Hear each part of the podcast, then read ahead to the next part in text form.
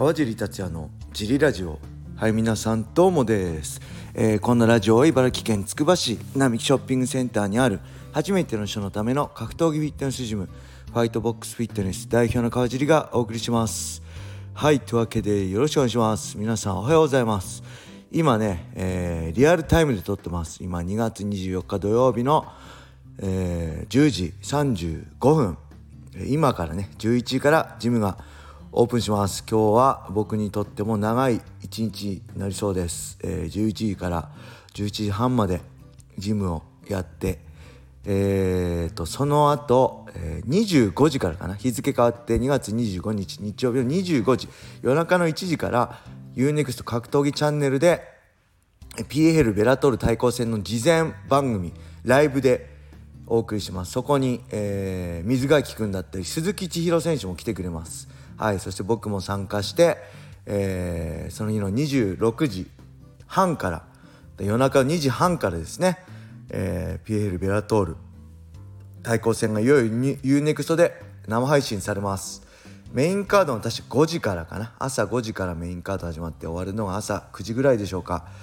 そこまで駆け抜けたいと思います。そしてそこから家帰って多分昼頃着いてちょっと仮眠してまた日曜日6時からちょっと食事会があるのでちょっとバタバタしてますがまあ楽しみですね。はい。そして本日ね14時からライジン佐賀大会があります、えー、こちらは本戦2試合目まで、えー、ライジンの YouTube チャンネルで、えー、無料配信されるそうです。ぜひ皆さん、えー、2試合目がね、えー、伊藤有希選手対井上正俊選手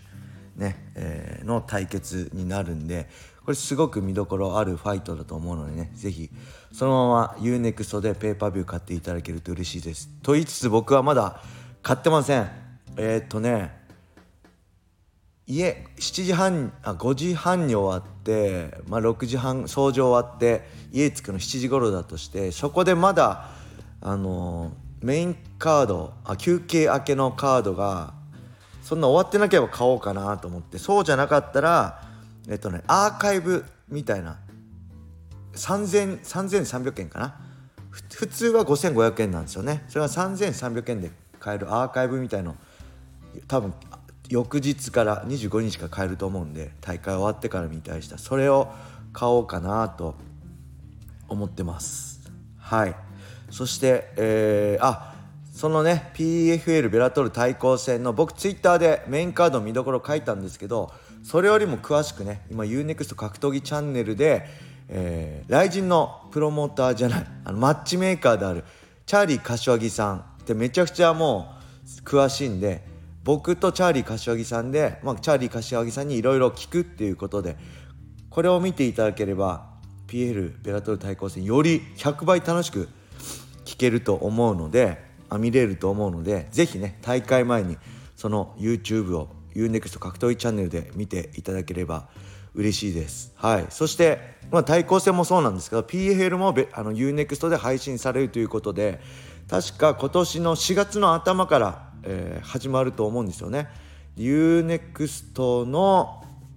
あ PFL って、えーと、よくわからない人いると思うんで僕もね全然詳しくなかったんですよ。で、えーと、PL レギュラーシーズンとプレーオフとチャンピオンシップっていうのがあって、まあ、レギュラーシーズンは何て言うんだこの総当たり戦なんですよ。でそこでポイント制で勝ち残った人がプレーオフトーナメントに行ってで決勝に残った2人がチャンピオンシップで戦うと。なのでそのレギュラーシーズンで総当たり戦でポイント。勝てば3ポイント。で1ラウンド。でフィニッシュすればプラス3ポイント。だから6ポイント。で2ラウンドでフィニッシュすればプラス2ポイントで5ポイント。3ラウンドでフィニッシュすればプラス1ポイントで4ポイント。で判定勝利で3ポイント。で確かドローで、えー、1ポイントだったかな。負けた人は0ポイント。はい。多分間違ってたごめんなさい。でこれ何が面白いかって今まで PFL って DAZN で、えっと、日本語実況なしでやってたんですよ。だから分かりづらかったと思うんですけどこれ日本語実況ありでね UNEXT やったらこれめちゃくちゃ面白くないですか？例えばね僕その柏木さんに聞いて思ったんだけどえー、3ラウンド判定までいったら勝ってもえーと、プレーオフには参加できません。ただ2ラウンドまででフィニッシュすればあなたはプレーオフに行けますっていう状況が現れると思うんですよ。そしたらその選手は判定勝ちは絶対狙わないですよね判定勝ちで勝っても、まあ、プレーオフに進めず100万ドルは目指せないのでどうしても2ラウンドでフィニッシュしようとするじゃないですかそれを知らない状態で見るのと日本語実況で今こういう状況ですよこの選手は2ラウンドでフィニッシュしなきゃ先に進めませんよっていう説明ある中で見るのってやっぱテンションが全然違うと思うんですよ。でそういう戦いがいっぱいあると思うんですよね。勝ちだけじゃダメとか、えー、1ラウンドフィニッシュすればいける。とか3ラウンドフィニッシュまでとにかくフィニッシュすれば決勝いけるとかそういう状況がたくさんあると思うのでそれを含めて見ていただけると PFL ってめちゃくちゃ面白いじゃないかな。特にレギュラーシーズンのその総当たり戦？リーグ戦っていうんですか？リーグ戦では。はい。で、まあ、柏木さんも言ってたんですけどプレーオフになると、えー、それがははガラッと180度変わって今度はトーナメントなんで勝てば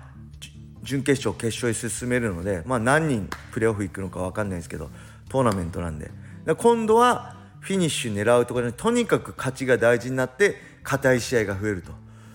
で、まあ、その硬い試合になってどう試合を楽しませるかは、まあ、実況解説の腕の見せ所ですよね。はい。まあ、僕 p ヘルのね解説やるか分かりませんけどそういうのを聞くとねああなるほど USC とかベラトールとは全然違った楽しみ方があるんだな。だから、まあ、柏木さんも言ってたんですけど選手がどうこうじゃなくて